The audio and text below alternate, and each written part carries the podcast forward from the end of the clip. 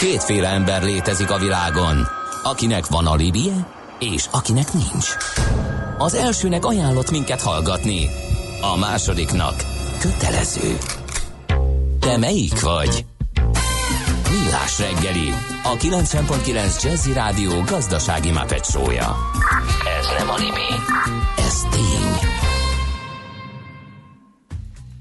Jó reggelt kívánunk, kedves hallgatók, közönség! Nem árt, ha tudjátok, hogy 8 óra 13 perckor a Millás reggeliben megkezdődött az etikus hacker képzés. Ez úgy néz ki, hogy én meg akartam mutatni Kántor Endrének egy vicces hallgatói üzenetet, és megfogtam a monitort, és úgy elárítottam a képarányt, mint a Sheets. Na most ezen dolgozunk ketten izzadva a 10 perce, Várkonyi Gábor őszinte derültségtől övezve követi ezt, hogy lehet, tehát ennyire ne küldjetek egyikünket se etikus hackernek, mert egy nyomorult képernyő arányt nem miről tudunk beszélsz? Körülbelül 5 másodperc alatt megjavítottam, tehát valójában... Tehát Kántor Endrét etikus hackernek egyes. Ez pont az a lényeg, hogy pont ezért kellene téged küldeni kettes SMS-sel. De Endre, hogy javítottad meg? El van torzul az egész, és balra csúszott. Igen, de mindent látsz, nem?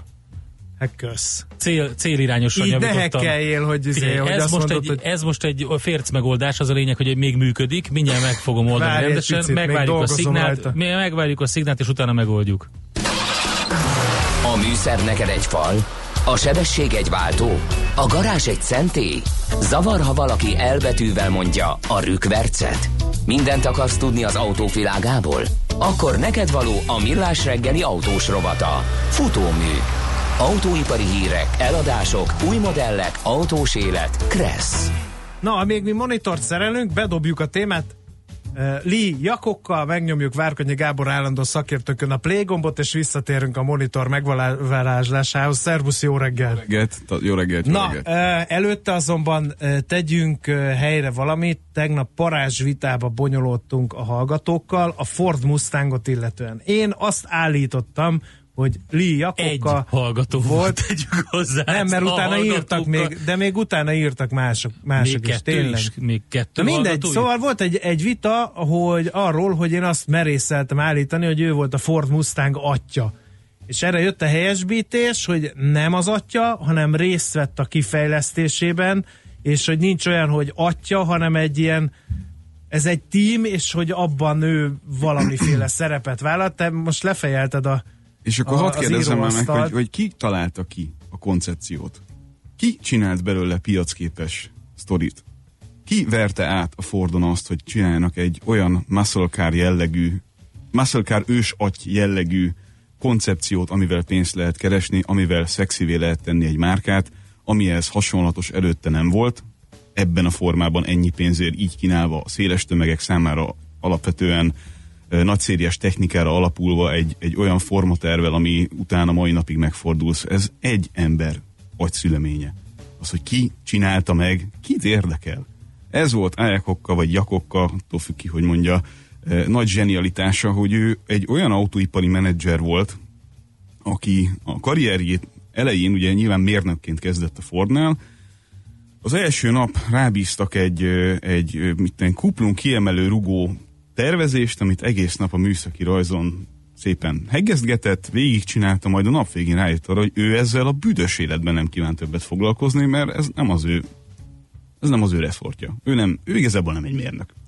Mérnökként végzett, de igazából ez nem érdekli őt. Az érdekli, hogy jut el a legenda, a termék, az autóipari produktum a felhasználóhoz úgy, hogy a felhasználó arra vágyjon, és működjön ez az interfész, hogy ő mint autóipari dolgozó, mint menedzser, kitaláljon olyan dolgokat, meg aztán eladjon olyan dolgokat, úgy és ahogyan más, hogy korábban konkrétan nem csinálta.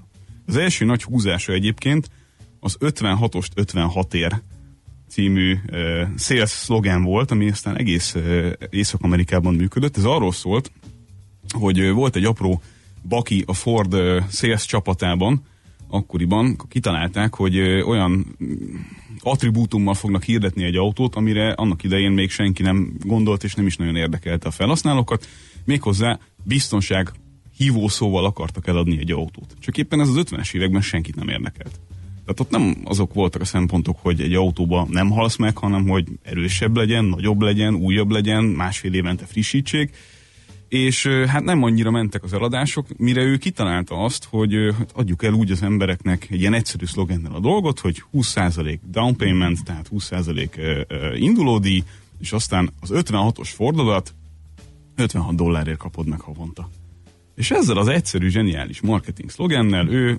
Tehát tegyél le 20% önerőt, igen, és utána havi $56 részletekbe törveszed. Megkapod az 56-os évjáratú fordulat. Ugye akkoriban azért tették hozzá mindig az évjáratot, mert annyira nagyon pörgött akkortájt az autóipar, és annyira, tehát az amerikai vásárló már akkor megszokta, hogy mindig kell valami újdonság, amivel lehet valamit hirdetni, hogy ugye gyakorlatilag évente változtatnak. Akkor ezért szerepel az amerikai filmekben a 60-as Chevy és a nem, igen, tehát ezért emlegetik, nem márka, nem ilyen külön márkanév, hogy Chevrolet, nem tudom, nem, a Turbo, az meg... Ilyen...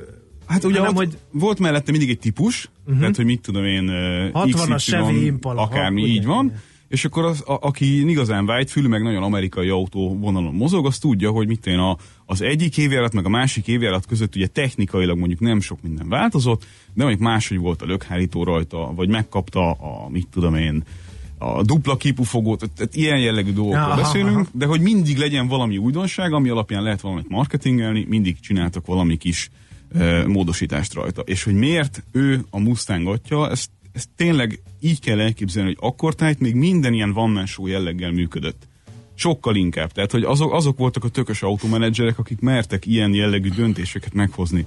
Nem az az izgalmas, hogy ki tervezte meg, vagy hogy ki volt abban a csapatban, az izgalmas, hogy valakinek a fejéből, aki döntéshozó pozícióban van, kipattan egy olyan merész ötlet, egy olyan fogadást tesz a jövőre, hogy kitalálunk egy olyan autót, egy olyan típust, ami előtte nem volt. Meg kell néznünk, ez a piacon működik-e. Blama lesz-e, vagy hatalmas siker ez. Nem úgy működött, mint most, hogy szétkutattad a piacot, meg fókuszcsoport, meg anyám, meg tesztelők, meg nem tudom mi, hanem ott azok... Hát meg ráadásul ugye sokkal kevésbé volt megkötve a kezük abból a szempontból, hogy oké, volt olajválság a 70-es években és hasonló, de azért nem befolyásolta az autógyártókat sok olyan jellegű szabályozás, mint most. Tehát a szabályozási oldalon sem voltak úgy beszólítva, persze, nem csak a kibocsátás szempontjából, de a biztonság szempontjából, és a többi. De a lényeg, tehát olyanokat tudtak a piacra dobni, amik tényleg ilyen koncepcióautó minősültek. Igen, csak a lényeg mindig a nap végén az, hogy ezzel az egésszel pénzt kellett keresni. És az ugyanolyan bonyolult volt akkortájt is, mint amennyire most bonyolult kérdés. És ugyanannyira benne volt a pakliban az, hogy az, amit ő kitalált, arra igazából nem lesz kereslet, és ő meg munkanélkül marad.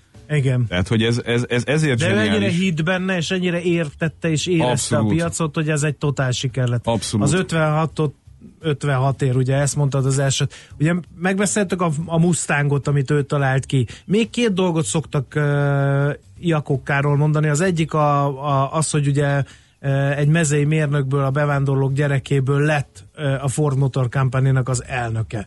Így van. Mondta a Mustang sikerén felbuzdulva? De volt például egy Lincoln-os húzása is. Ugye Lincoln az egy olyan márka volt, még mindig az a Fordon belül, ami ugye ilyen presztízs jellegű sztori. Kitalálta egyik napról a másikra, hogy mi lenne, ha kipróbálnának valami olyat, hogy mondjuk egy ilyen Rolls-Royce-ra hasonlító hűtőmaszkot rakjanak már valamelyik Lincolnra, mert akkor még prezensebb lesz a sztori. És adják el valami megint csak olyan szlogennel, hogy az üssön, és akkor a Lincolnból is egy csapással csinált egy sikermárkát. És ilyen jellegű dolgokkal, meg azzal, hogy ő gyakorlatilag mérnökként átváltott mondjuk a dealer hálózatfejlesztés irányába a konkrét sales tevékenységig.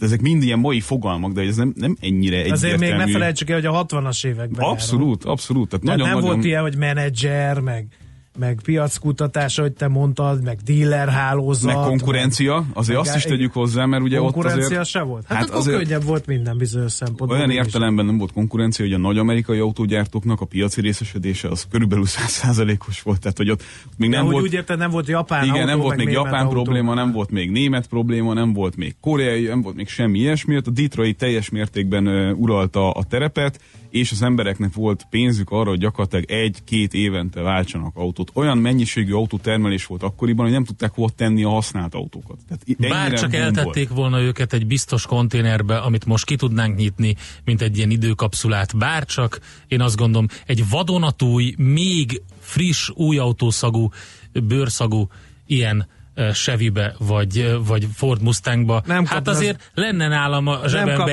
egy pár olyan bankon, amit erre költenék, azt hiszem. Nem kapna zöld kártyát, nem tudnám vele mit csinálni. Dehogy nem. Nem győzné tankolni. Uram, bátyám, országba zöld kártyát, ne viccelj. Hát fia, ma is egy olyan autó jött előttem, hogy én körülbelül 5 évi nitrogén monoxid, meg széndioxid, meg mindent megkaptam rögtön, úgyhogy kapna a zöld kártyát. Na mindegy, itt van Várkonyi Gábor autós szakértőnk a stúdióban, és megyünk tovább egy kis zenével. Lee Iacockáról beszélgetünk, ugye tegnap hunyt el hát az egyik legnagyobb, egyik ikonja az autóiparnak, autógyártásnak. I live in a swing state. I live in a state of swing. It's better than the state of hate. Join my party, won't pass the thing.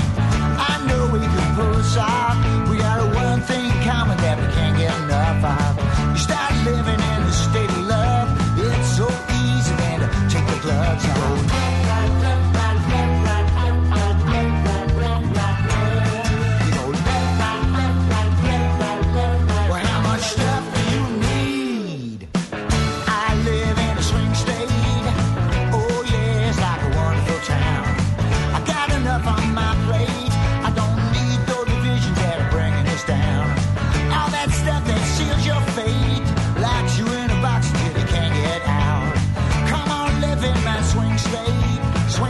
Hips, girl, is what it's all about.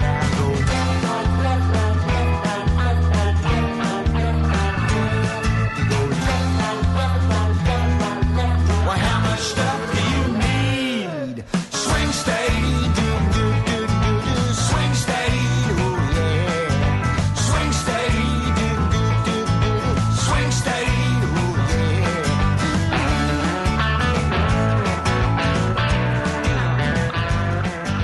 Ez továbbra is a Millás reggeli itt a 90.9 Jazzy Rádión, azon belül is futómű rovatunk Várkonyi Gábor autós szakértővel, és Lee Iacockáról kezdtük el a beszélgetést, ugye tegnap hunyt el. Én valami olyasmire emlékszem, hogy az Arthur Haley Autóváros című könyvéből csináltak egy sorozatot is, a Wheels volt az eredeti címe ugye ennek, hogy mintha abban a Iacockának ról lett volna mintázva az egyik főszereplő, de nem névvel. Azt tudom, hogy a könyvben biztos vagyok benne, hogy merített nagyon sokat róla, és érdemes egyébként a Detroit és a nagy autóiparnak a felívelése, vagy hát ugye a csúcskorszakára, hogyha kíváncsi valaki, akkor érdemes olvasgatni. De ő nem csak arról híres, ugye, amiről most beszéltünk, hogy akár megálmodója volt egy ilyen popkulturális ikonnak, igen. Hanem arról is, hogy miután a Fordtól távozott, mert ott ugye kirúgta a volt egy kis Fordnak a fia. Igen, volt egy kis rivalizálás. De egyébként ő hogy tudott boldogulni egy olyan cégnél, ahol akkor még a családi befolyás döntés meghatározó volt? Most is az egyébként. Most is? Csak hát ugye most ugyanez a sztori volt a Volkswagennél, nem? Hát lényegében igen, egyébként ezek a sztorik ilyen szempontból újra termelődnek. Ugye azt tudni kell, hogy Fordnak a fia egy kapitális bakit csinált az Edsel nevű márkával, ami hát egyfelől az ő pozícióját is gyengítette, másfelől meg ugye egy ilyen rivalizálás, egy ilyen féltékenységszerűség alakult ki, és hát ugye... Mi volt a hiba? Iacocka is egyet hibázott, ugye a Pinto nevű kis autó, ami pont az olajválság környéki, vagy azt megelőző időszak lényegében, amikor egy picit ilyen eco-friendly, meg kevesebbet fogyasztó, meg környezetkímélőbb, de hát ez még tudod, egy csírájában jelentett igen, még csak igen. Bármit. Ott azért volt egy nagy rontás azzal, hogy az autók fölrobbantak, hogyha hátulról beléjük mentek. Tehát az üzemanyagtank rossz helyen volt. Kis apró hiba, nem foglalkozzon vele. Pöti malőr, és hogy Iacocka milyen figura volt, hogy ezt hogy kezelt, amikor rákérdeztek az újságírók, akkor hogy, hát vállat vont, azt annyit mondott, hogy nem nyeret mindig az ember. Ennyi. Zseniális szerintem a figura. Igen. Jó, nyilván ez amúgy egy tragikus történet, tehát hogy ezt a részét nem vicceljük el, de hogy egy nagyon eredeti, nagyon nyitott, és a médiában egyébként nagyon-nagyon jól szereplő ember volt. Egy olyan CEO celebritás, aki akkor se létezett. Amikor még nem létezett az a fogalom. Tehát ő teremtette meg gyakorlatilag. Lényegében igen, autóiparban biztosan. Legalábbis az amerikaiban biztosan. Ugye addig az egy ilyen zárt társaság volt, sokszor ugye ilyen családi alapokon, meg leszármazotti alapokon voltak vezetve a cégek. Ugye a GM-nél is azért ilyen voltak legendás vezérek, de sosem ennyire magukat exponáló, és az amerikai álmot ennyire megtestesítő figurák. Tehát Jakobka azért az egész, az életével, az életművével, ahogyan lett valamiből valami, a tipikus amerikai álmot testesítette meg. És ugye ő eléggé összetört, ezt lehet olvasni a könyvében, ami egy zseniális könyv, és mindenkinek ajánlom. Független attól, hogy érdeklődik-e az autóipar iránt. Egy menedzser élete az volt. Egy menedzser élete, a nagykönyv. A nagykönyv, így van, ami abszolút, tehát valaki semmilyen szinten nem érdekel az autózás, nem erről szól. Arról szól, hogy egy ember hogy építi föl magát, mondjuk életének a közepén, sikerének a csúcsán, amikor... a pokolba gyakorlatilag. Abszolút. Egyébként összevesztek ifjabb Forddal? Tehát azért nem finoman távoztak. Tehát nem volt jó szájíze a dolognak, és ő ott abban a pillanatban akkor munkanélkül találta magát. És képzeld el azt, hogy ilyen sikerek után te mondjuk vagy 54 éves, vagy valami ilyesmi, nem emlékszem pontosan, de ugye az 50-es éveinek a közepe eleje felé jár, lényegében még van legalább 20 éve, hogy valami izgalmasat csináljon, és egy top menedzseri pozícióból, tehát a Detroit 3-asnak az egyik top menedzseri pozíciójából gyakorlatilag elűzik, és ott áll munkanélkül. Milyen esélyed van arra, hogy még egyszer egy ilyen szintű munkát kapjál? Hát neki szembe jött az esély, ugye Chrysler mint cég az többszörösen és sokszorosan és állandóan krízisekkel volt, hogy mondjam, ellátva, és hát elvállalta a Chrysler válságmenedzseri pozícióját, méghozzá, és ez is egy ilyen tipikus jakobkás húzás, $1. Tehát jelképes összegért vállalta az elején. Nyilván anyagi gondjai akkor sem voltak, igen. Persze, és hát a kihívást azt látta benne, de hát azt is látta viszonylag rövid idő alatt, hogy az a probléma halmaz, aminek ott neki kell fognia, az lényegesen nagyobb, és lényegesen mélyebb, mint amire eredetileg gondolt. Mi baj volt a Chryslerrel? Csak azért, hogy a mélységet vázoljuk, ahonnan megint csak a csúcsra kellett volna jutni. Irgalmatlanul gagyi minőségű autók, irgalmatlanul sok primadonna a cégen belül, különböző vezető pozíciókban egymással összeveszve, úgy, hogy egy hatalmas leppet vitt magával. Ez egy ilyen tipikus, hogyan éljünk le egy céget, és hogyan ne vegyük ezt észre mondjuk 10 éven keresztül, mert önmagában annyira megy magától a szekér, meg akkora tehetetlenség egy ilyen szervezetnek, hogy elbír egy ideig egy csomó semmittevő embert, meg egy csomó korrupt embert, meg egy csomó béna menedzsert, aztán egyszer csak, amikor így hirtelen változik a széljárás, akkor nincs átmeneti lassulás, meg minden, hanem... Akkor tényleg egyik évben volt, mit tudom én, $150 millió nyeresége, majd a következő évben meg lett $250 millió veszteség, ami ugye akkori számokat tekintve az egy kicsit máshogy nézett ki, mint most. Hatalmas volt a probléma, és nem volt cash. A nem volt cash az azért nagy gáz, mert hogy a bankok se akartak adni egy ilyen állapotban lévő cégnek, tehát ő a kormányzati irányból közelítette meg a dolgot, és kormányzati garanciával kért friss pénzt arra. Mindezt a kapitalizmus őshazájában tette. Abszolút. És egy év alatt... amikor utálták a kommunistákat, akik államilag tömték, és gyanítom, hallani nem akartak arról, hogy az állam piaci cégeket támogasson. De a figurának nagyon jó meggyőző képessége volt, és megtörtént a deal, és egy év alatt visszafordította a céget nyereségességi zónába úgy, hogy 5 évvel korábban fizették vissza az államnak azt a pénzt, mint ahogy vállalták volna, hogy visszakerül az a pénz az államhoz. Tehát egy zseniális... nyert az állam rajta, ahogy lehet olvasni. Igen. És akkor jött a második nagy húzása, hogyha modelltörténeti szempontot nézünk, az pedig a Voyager volt. Az első minivan, az első olyan autó, amit ugye ma már teljesen természetesnek veszünk, hogy létezik egyterű kategória, meg tolóajtó, meg családi kocsi, meg nem tudom mi, illetve az első luxus SUV, ugye a Jeep vagonír formájában. Tehát ez nagyon-nagyon megelőzte a korát egy csomó olyan dologgal, amit hát ma... már a Mustanggal is, de most akkor ugye megint talált két kategóriát. Abszolút, igen. Ami ráadásul... Ebben ő volt az úttörő? Igen, tehát ezeket a koncepciókat tehát ő találta ki. Tehát ezt a minivan sem, meg a SUV-ot is. Igen. Aha, tehát és ezekről egy dolgot tudja, ezek irgalmatlan pénzeket hoztak. Tehát a margin az autóipari szempontból fontos, meg hát minden üzlet szempontjából fontos sztori, hogy mennyit keres ezeken a termékeken, az nagyon vaskos volt ezeken az autókon, és ezzel szépen visszahozta a 80-as évek végére, 90-as évek elejére egy stabilan jól működő és profitot termelő cég irányába a Chryslert, és onnan ment igazából nyugdíjba, úgyhogy őt is félig meddig, de kiszorították már ott ilyen 60 fölötti időszakában, és aztán mindjárt elmesélek még egy-két dolgot. Figyelj, majd a reklám és a hírek után, igen, jó? Mert akkor bővenben van időnk. Én azt gondolom, hogy a hallgatók talán kezdik érteni, hogy miért szenteltünk majdnem egy teljes órát Lee Iacocca-nak. Nagyon érdekes az ő története, és folytatjuk. Most László Békati rövid hírei jönnek, és akkor a már említett top menedzsernek az utolsó éveiről fogunk még beszélgetni Várkonyi Gáborral, állandó autós szakértőnkkel. Műsorunkban termék megjelenítést hallhattak. Külföldi papírok, devizák, magyar részvények, minden, ami befektetés és amire aznap érdemes figyelni. Hotspot piaci körkép az Erste Befektetési ZRT szakértőivel a Millás reggeliben. Ha azonnali és releváns információra van szükséged, csatlakozz piaci hotspotunkhoz minden hétfőn és csütörtökön 3:49-kor. Ja, és ne felejtsd a jelszót, Profit, nagy P-vel.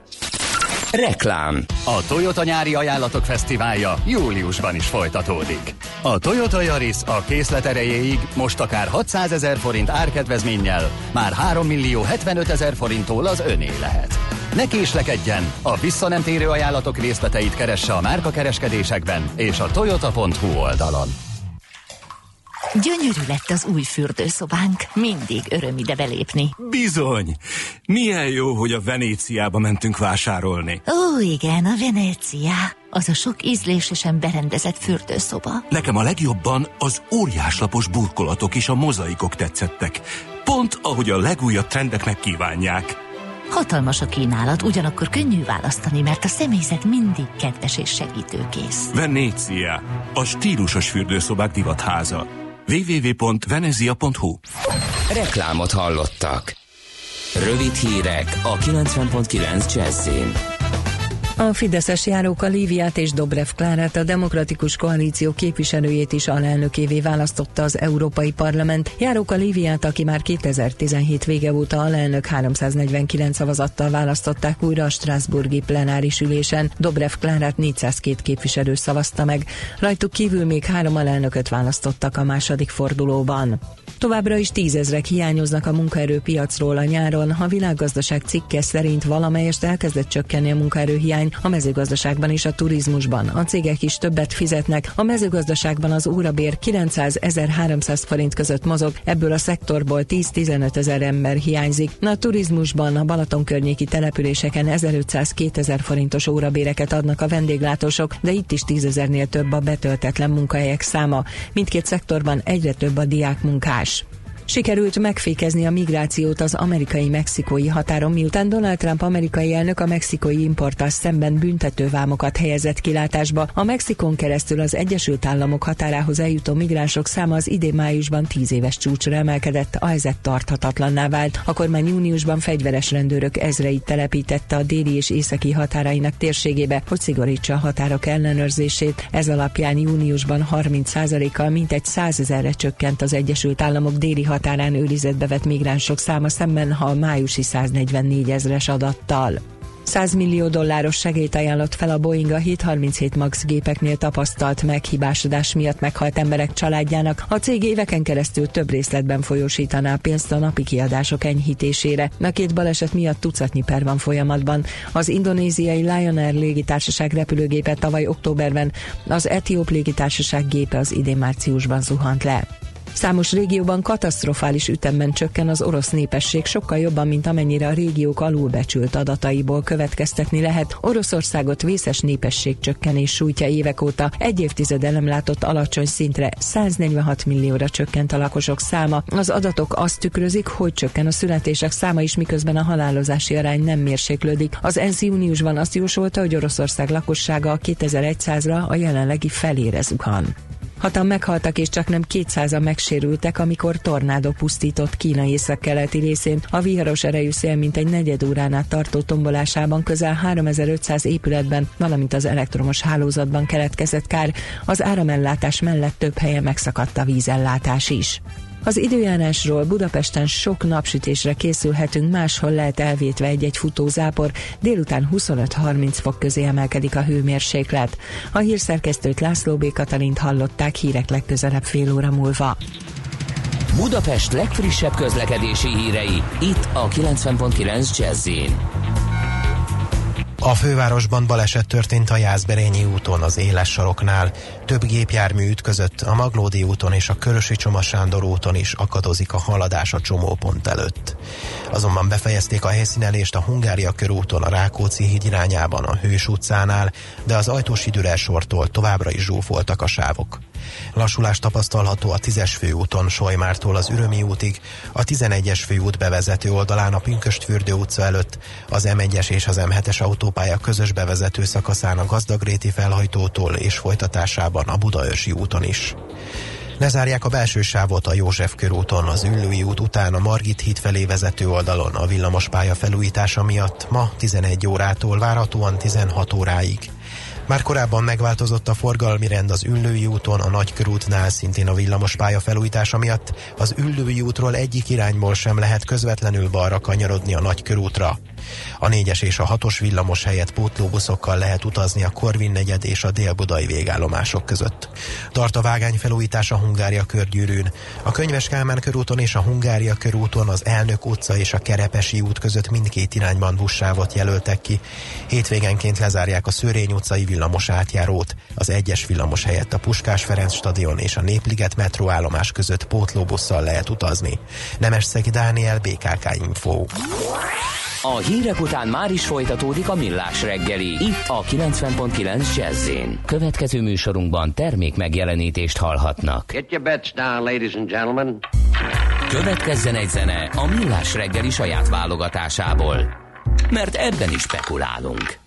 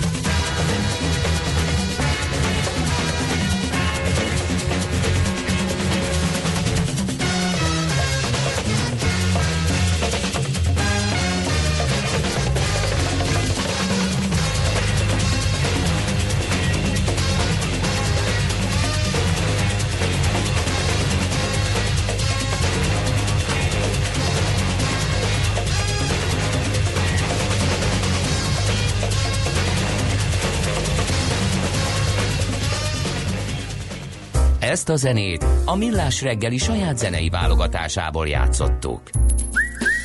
Aranyköpés a Millás reggeliben. Mindenre van egy idézetünk. Ez megspórolja az eredeti gondolatokat. De nem mind arany, ami fényli. Lehet kedvező körülmények közt gyémánt is. Ma 92 éves az isteni Luigina Lollobrigida, vagy Lollo, vagy Gina becenévvel illetett színművésznő, Gina Lollobrigida, aki 1927-ben született át, és azt mondta egyszer, egy nő 20 évesen olyan, mint a jég, 30 évesen melegszik, és 40 évesen lesz forró. Úgyhogy ő egyébként egy elképesztő karakterábrázolásokat is tudott hozni, de azért az nyilvánvaló, hogy a legtöbb szerepe az külalakja miatt kapta. Jellem ábrázoló képességei ezzel szemben vitathatatlanok, tehát neki tisztelektünk mai aranyköpésünkkel. Aranyköpés hangzott el a Millás reggeliben. Ne feledd, tanulni ezüst, megjegyezni arany. Visszakapcsolunk kettesbe, és adunk egy kövér gázfröccsöt. Autóipari hírek, eladások, új modellek, autós élet, kressz, és ne felejts el indexelni. Folytatódik a futómű, a Millás reggeli autós rovata. András, kérlek, hagyd Gábort befejezni egy mondatot, állandóan a szavába vágsz, nagyon zavaró. Akkor az utolsó évek és Lee Iacocca, tessék, tiéd a szó, várkodj, Gábor, autós szakértőnk. 1985-ben volt ismertem egy felmérés. Dániel Zoltán. Már közben is vágtam, elnézést, tényleg befogom. Tehát 85-ben volt egy felmérés, az amerikai lakosságot arról kérdezték meg, hogy kire néznek föl a leginkább, kik azok a személyek, és hát Ronald Reagan elnök volt az első nevezett, második az pedig második János Pál pápa, és harmadik dobogósként az említett Jakab. Ne. Bizony.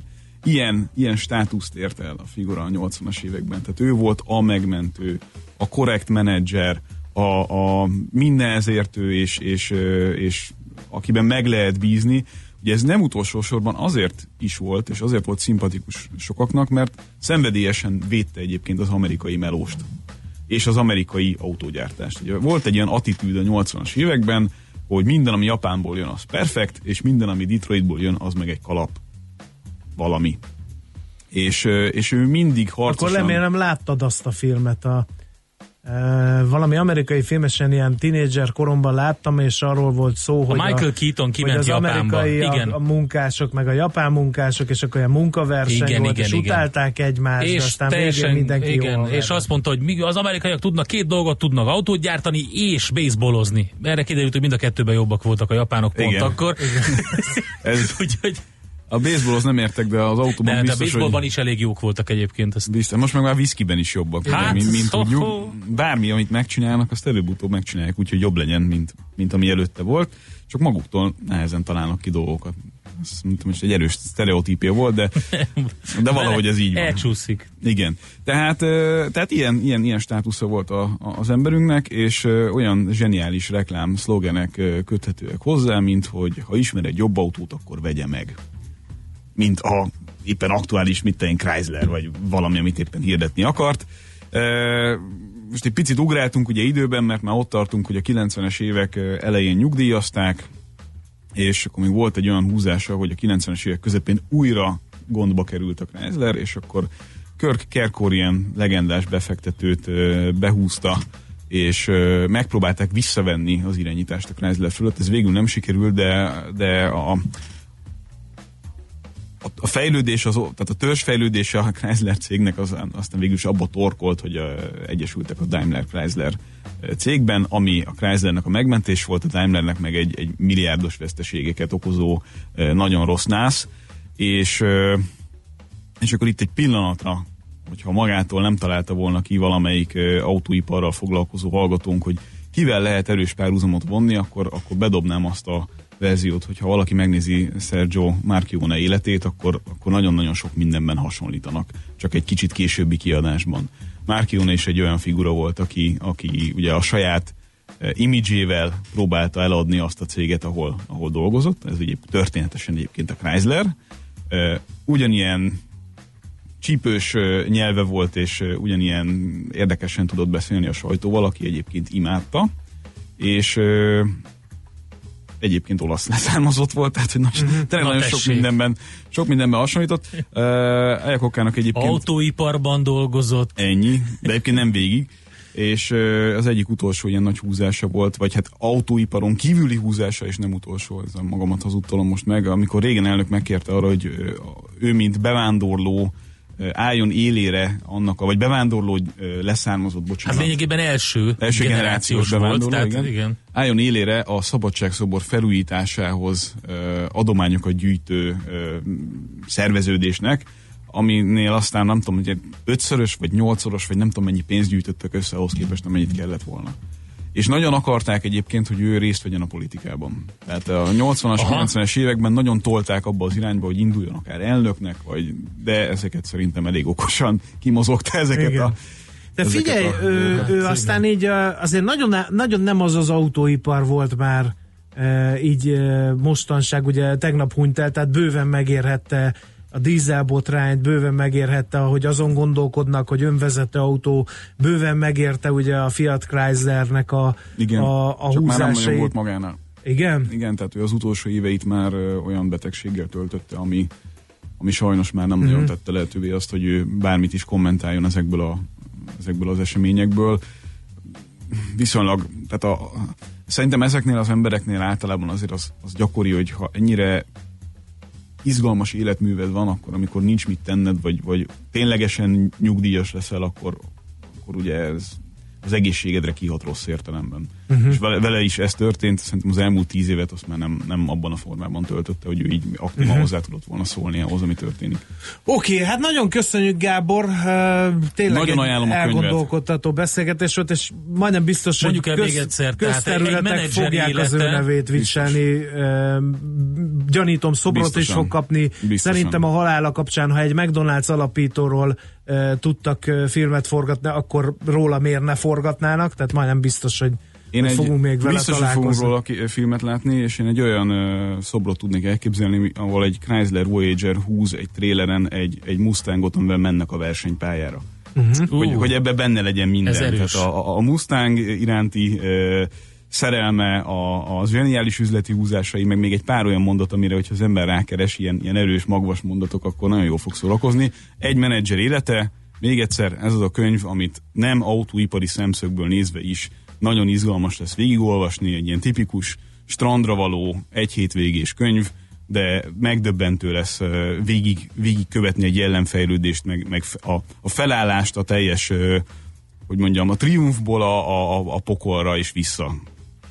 Nagyon klassz, köszönjük szépen a könyv ajánlót is, Li Jakobkáról beszélgettünk Várkonyi Gábor autós szakértővel, és majd természetesen folytatjuk sok mindennel, mert annyi minden jött az autóiparból, többek között, hogy az elektromos autóknak most már hangot kell kiadni, de egyébként ezt is megelőlegezték, már is emlékszem melyik könyvbe vagy filmbe, mindegy, szóval, hogy most már le lehet tölteni különböző hangokat. Ne, ilyen Frédi Béni autóhangot is de le lehetne tölteni, ez milyen menő lenne? Azt is le lehet egyébként csak gyalog tempónál, az fontos. Tehát, hogy igen, tehát a strádán nem fogjuk hallani, hogy elhúz mellettünk 150-nel egy Frédi Béni hangot kiadó. De miért ne? De lehet. Neked az elektromos autók nagy előnye, ugye, hogy a város csendesebb lesz tőle, és ez nem fog ettől elveszni. Ez tényleg csak arra van, hogy vedd észre. Nem csendesebb lesz, hanem diverzifikáltabb. Sokkal többféle zaj lesz. Nagyon köszönjük szépen. Most lefarkolunk, de jövő héten megint indexelünk és kanyarodunk, előzünk és tolatunk a Millás reggeli autós rovatában.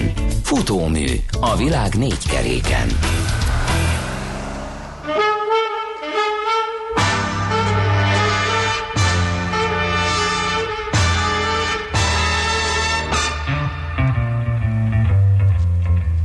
You had a plan in money 1922. You let other women make a fool of you. Why don't you do right?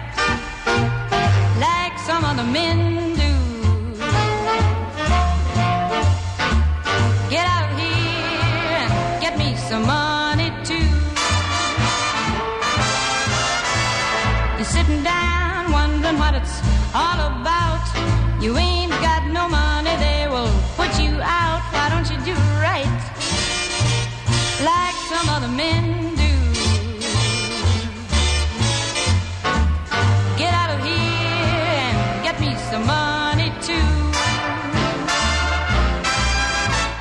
If you had prepared 20 years ago, you wouldn't be wandering now from door to door. Why don't you do right like some other men do? Get out of here and get me some money too.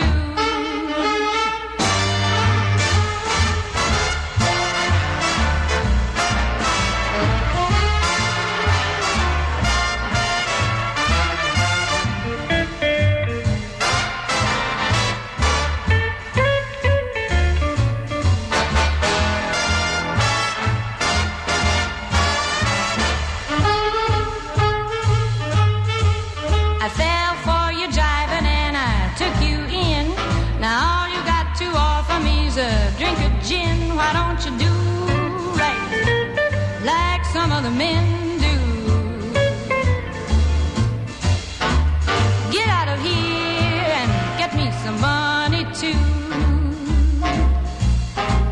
Why don't you do right like some other men do?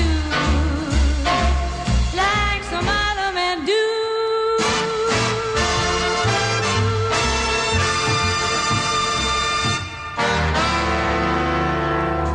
Szívesen böngésznél a nemzetközi és hazai piacokon? Meglovagolnád a hullámokat? Akkor neked való a Hotspot piaci körkép az Erste Befektetési ZRT szakértőivel. Gyors jelentések, gazdasági mutatók, események. Nálunk mindent megtalálsz szakértőink tolmácsolásában. Ha azonnali és releváns információra van szükséged, csatlakozz piaci hotspotunkhoz. Jelszó Profit nagy P-vel. A vonalban itt van velünk Barát Tibor, vezető üzletkötő. Szervusz Tibor, jó reggelt kívánunk! Jó reggelt kívánok, szervusztok! Na mi a helyzet a nemzetközi piacokon? Amerika zárva, függetlenség napja, támadnak az idegenek, az amerikaiak megtámadták őket kovbolyokkal, meg repülőkkel, meg Will Smith-szel, úgyhogy most akkor mi addig kereskedünk, de hogyan?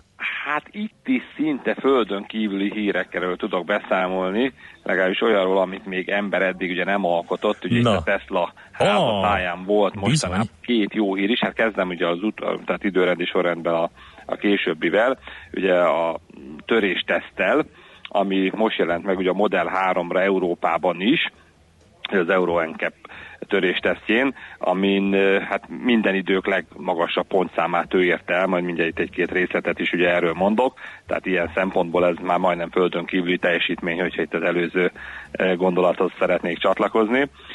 Ugye az már ugye alapszinte, hogy mindegyik kategóriában ugye megkapta az 5 csillagot. Ugye Európában egyébként ugye 4 kategóriát vizsgálnak, ugye az első utasok biztonsága, utána a gyermekülések biztonsága, harmadik a gyalogos biztonság, és a negyedik a biztonsági segédrendszerek.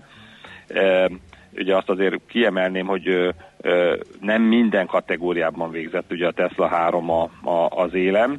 Összességében azonban a 400 megszerezhető pontból 348-at ért el, amin eddig ugye a legmagasabb, a szintén egyébként ebbe az évben volt, a Volkswagennek a T-Crossja ért el, ugye 344 ponttal. Ennek ugye az volt, tehát az, hogy a Model 3-ja ide tudott jutni, elsősorban a biztonsági segédrendszerek terén elért magas pontja okozta.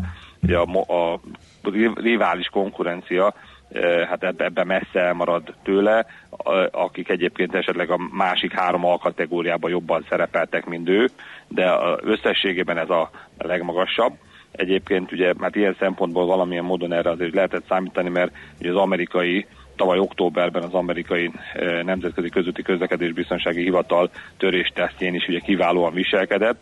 Ott ugye csak 3 kategóriát vizsgálnak, a frontális ütközést, az oldalütközést és az oldalütközést oszloppal, illetve oldalütközést fallal. Ott is ugye megkapta ezt az 5 csillagokat, illetőleg hát ugye most a Tesla az egyetlen olyan cég, akinek az összes terméke a legmagasabb kategóriába kerül. Ugye korábban a Model S és a Model X is ugyanezt megkapta. Úgyhogy hát, igen, elég jó hír volt, és akkor ezt még tromfolni tudták egy értékesítési adattal, ugye, ami a második negyedéves. Hát illetőleg időrendi forrendbe fordítva, tehát először volt az értékesítés. Először jött az. Így van, tehát az értékesítés adatoknál ugye az meg ugye tegnap jelent meg, hogy hát az első negyedévben 95.200 autót tudtak eladni, ennek egyébként 80%-a Model 3 volt, úgyhogy hát a korábban ugye a piacon való félelmek, hogy az április meg a május az gyenge, meg ugye az tényleg gyengébbre is sikerült, ezt júniusban sikerült jól fölpörgetni, úgyhogy a Musknak a korábbi ígéretét, hogy ilyen 90-100 ezres darabszámú negyedéves értékesítés lesz, akkor így ebben ugye sikerült elérni, aminek valószínűleg azért hozzájárult ehhez az is, hogy július 1-től az USA-ban a korábbi $3,750 ismét feleződik az elektromos autókra nyújtott támogatás, és ugye ez megpörgette egy kicsit ugye a vásárlásokat is. A kérdés persze ezek után, hogy a harmadik negyedében is sikerül ezt a tempót tartani, de ha még sikerülne is, akkor a mostani ütemmel ugye éves szinten 350 ezer autó leszállítása jön neki, ami azért ugye még alatta van a Musk korábbi ígéretének, aki ugye azt mondta, hogy ebbe az évben 360 és 400 ezres darabszámot tud teljesíteni a cég. Úgyhogy hát ilyen szempontból ez a harmadik negyedév az mindenképp egy ilyen kritikus érték lesz. Hát minden esetre ugye a papír megközelítette tegnap ugye a 250 dolláros letörési szintjét, ami hát aztán utána visszahullott onnan 234-re, de igazából ez a 250 dollár ez lenne egy olyan szint, ami ha át tud vinni, akkor egy új szint nyílik meg rá. Szerintem egyébként nagyon rövid távon azért erre nem lesz képes. Még hát egy hónapja pont, ugye június 3-án, akkor volt az újkori mélypontja a papírnak ilyen 177 dollárra. Hát ehhez képest azért ez a tegnapi 240 dollár az ilyen 37% körüli plusz, tehát egy hónap alatt. Igaz, hogy előtte meg ugye nyilván sokat esett, de én azt gondolom, hogy inkább első körben először stabilizálódik ez a 230-240 között, és aztán utána lesz képes majd erről a szintről elrugaszkodni. Jól van, hát akkor figyeljük továbbra is. Majd, ha lesz kereskedés, talán pénteken reagál valamit. Igen, azt mit csak délután tudunk bekapcsolódni, tehát akkor lehet, hogy jövő hétre tódik ez az egész. Így van, szó szerint. Van-e még valami? Még egy gyors hírt. Hát itt a másik ilyen kedvencünk talán, ha mondhatjuk, ugye itt a negatív előjellel a Deutsche Bank. Mennyire tudtam, ezt fogadni kellett volna. Az egyik... Megint, mit csináltak? Akiről hát újra folytatódnak majd a pénzmosási razziák vele kapcsolatban, legalábbis ugye a Reutersnek nyilatkozó Ben Fentes személy szerint. Ugye a májusban megkezdett nyomozás, tehát legalábbis ugye a németeknél májusban megkezdett nyomozás, ahol ugye a magánlakásokat, meg pénzügyi közvetítőknek az üzlethelyiségeit is ugye átvizsgálták. Ott ugye egyébként annó ugye 8 magánszemély, vagy vagyonos magánszemélynek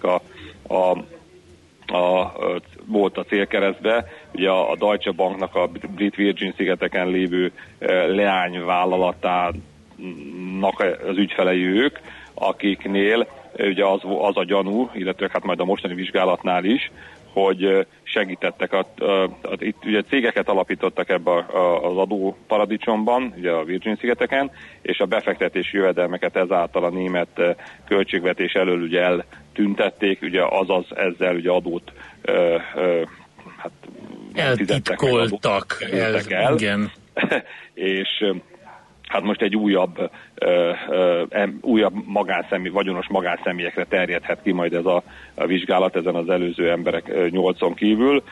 Hát ugye ez maga a történet az egyébként ugye elég ugye érdekes, ez még ugye tavaly novemberben, tehát az elő része az tavaly novemberben ugye kezdődött, amikor ugye a német nyomozók megkaptak, ugye ez a leányvállalat, ez a Regulának hívták, és hát egy ilyen 900 neves lista jutott a nyomozóhatóság birtokába, és hát a frankfurti ügyészség ennek a keretében ugye 2016-tól azt mondja 900 ügyfél vagyonát vizsgálta, vagy, tehát 16-os ügyletektől vizsgálta, összesen 311 millió eurót kezelt ez a leányvállalat, és hát ugye annó azt mondták, hogy ők elsősorban tehát a nyomozók, hogy 2 munkatárs keveredett ebbe a történetbe bele, aztán hát ugye a Deutsche Bank nem nyilatkozott ugye ebben kapcsolatban, illetve annyit mondott, hogy a jogi képviselőjük, ez a Karl von Rohr, annyit mondott, hogy a Deutsche Bank ugye hogy kooperál a hatóságokkal, 2, hogy semmiféle bizonyíték arra nincs, hogy ők bármilyen hibás eljárást követtek volna, vagy ők vagy a dolgozói hibás eljárást követtek volna el, sőt, 2015-től a bank hát a pénzmosási harcá erősítéseként háromszorozta a létszámot, valamint hát javította az eljárási rendem. Hát ez aztán ugye nem, hogy mondjam, tehát ez nem segített. Nem látszik. Nem kéne ilyen ügyekbe keveredni, és akkor nem kéne folyton azt nyilatkozni, hogy együttműködünk a hatóságokkal, mert az már kicsit eső után köpenyeg. Hát igen, és azért vannak még, tehát hogyha most egy picit ugye szélesebb szemüveget veszünk fel, ugye, akkor ez az előbb említett problémán kívül ugye van akkor az USA-ba is további vizsgálatok elé áll a Deutsche Bank. Ugye például igen. Most a demokrata szenátor Chris von Hallen azt nyilatkozta a Reutersnek, hogy elég érdekes, tehát ilyen konkrétan nem is nagyon szoktak általában azért ilyen ügyben nyilatkozni, hogy a Deutsche Bank a pénzmosási törvényeinket eklatánsan figyelmen kívül hagyja. Egy másik ligában játszanak, csak kíváncsiak lennénk, hogy miért. Miért? Úgyhogy most a kongresszusi tagok a Deutsche Bank számára egy ilyen kérdéskatalógust állítottak össze a pénzmosással ellenőrzéssel kapcsolatban, és ezt el is küldték ugye nekik. Hát erre majd ugye lesz később ugye akkor nyilván ilyen kongresszusi meghallgatás. Ezen kívül ugye zajlik ott Amerikában az Oroszországgal kapcsolatos pénzmosási kérdések.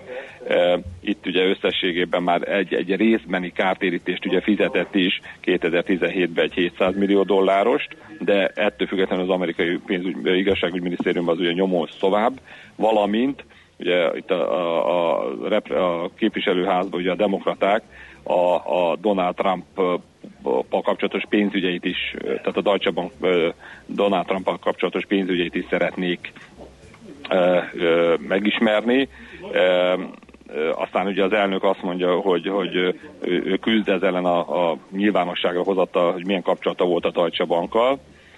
Minden esetre ez ugye a harmadik, hogy az oroszországi vagyonos személyekkel kapcsolatos vizsgálatok is tovább zajlanak az USA-ba. Ráadásul Európában, csak még ugye röviden, Európában ugye szintén a leányvállalta, ő volt ugye az észre Danske Banknak a levelező bankja, ahol ugye komolyabb ugye pénzmosásba eredett ez a Danske Bank.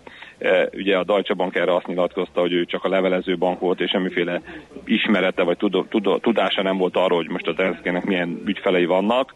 Hát majd ugye ez is kiderül, illetve hát az Európa Parlamentbe és van két képviselő, ez ugye a portugál Ana Gomez, illetve egy zöld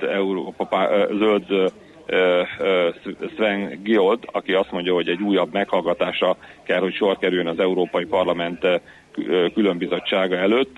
Itt ugye már volt egy ilyen az idei évben, de azt mondják, hogy itt a Deutsche Bank tulajdonféle érdemi információt nem adott, és semmiféle jelét nem mutatta annak, hogy a korábbi gyakorlatában bármiféle változás történt volna, úgyhogy még itt az Európa Parlament előtt is valószínűleg majd újból felelnie kell az eddigi gyakorlatáért. Hát ez igen. Hát addig ha van mi rájár a rúd a Deutsche Bankra, akkor hát reméljük, hogy azért és annyira nem... És a rúd egy ideje már ezzel van elfoglalva. Köszönjük szépen! Igen. Köszönjük szépen, köszönjük, Tibor az összefoglalódat. Jó kereskedés! A Teslát és a Deutsche Bankot. Jó kereskedés, szép napot nektek! Köszönöm szépen! Köszönöm, sziasztok! Barát Tibor vezető üzletkötővel beszélgettünk. Tesla, Deutsche Bank, ezek voltak terítéken. Hotspot piaci körkép hangzott el az Erste befektetési ZRT szakértőivel. Ha azonnali és releváns információra van szükséged, csatlakozz piaci hotspotunkhoz. Jelszó Profit nagy P-vel. Jön László Békati a legfrissebb hírekkel, információkkal, utána pedig Mihálovics gazdát tesznek fogom alávetni NOPQ rovatunkban, mert hogy elterjedt rengeteg módszer, hogy a fokhagymát hogyan lehet a legjobban megpucolni, mindenféle csodatrükkök, 5 másodperc, 10 másodperc, semmi nem kell hozzá. Kérem szépen, a nagy fokhagyma pucolás kamu leleplezés következik itt a Millás reggeliben NOPQ rovatunkban.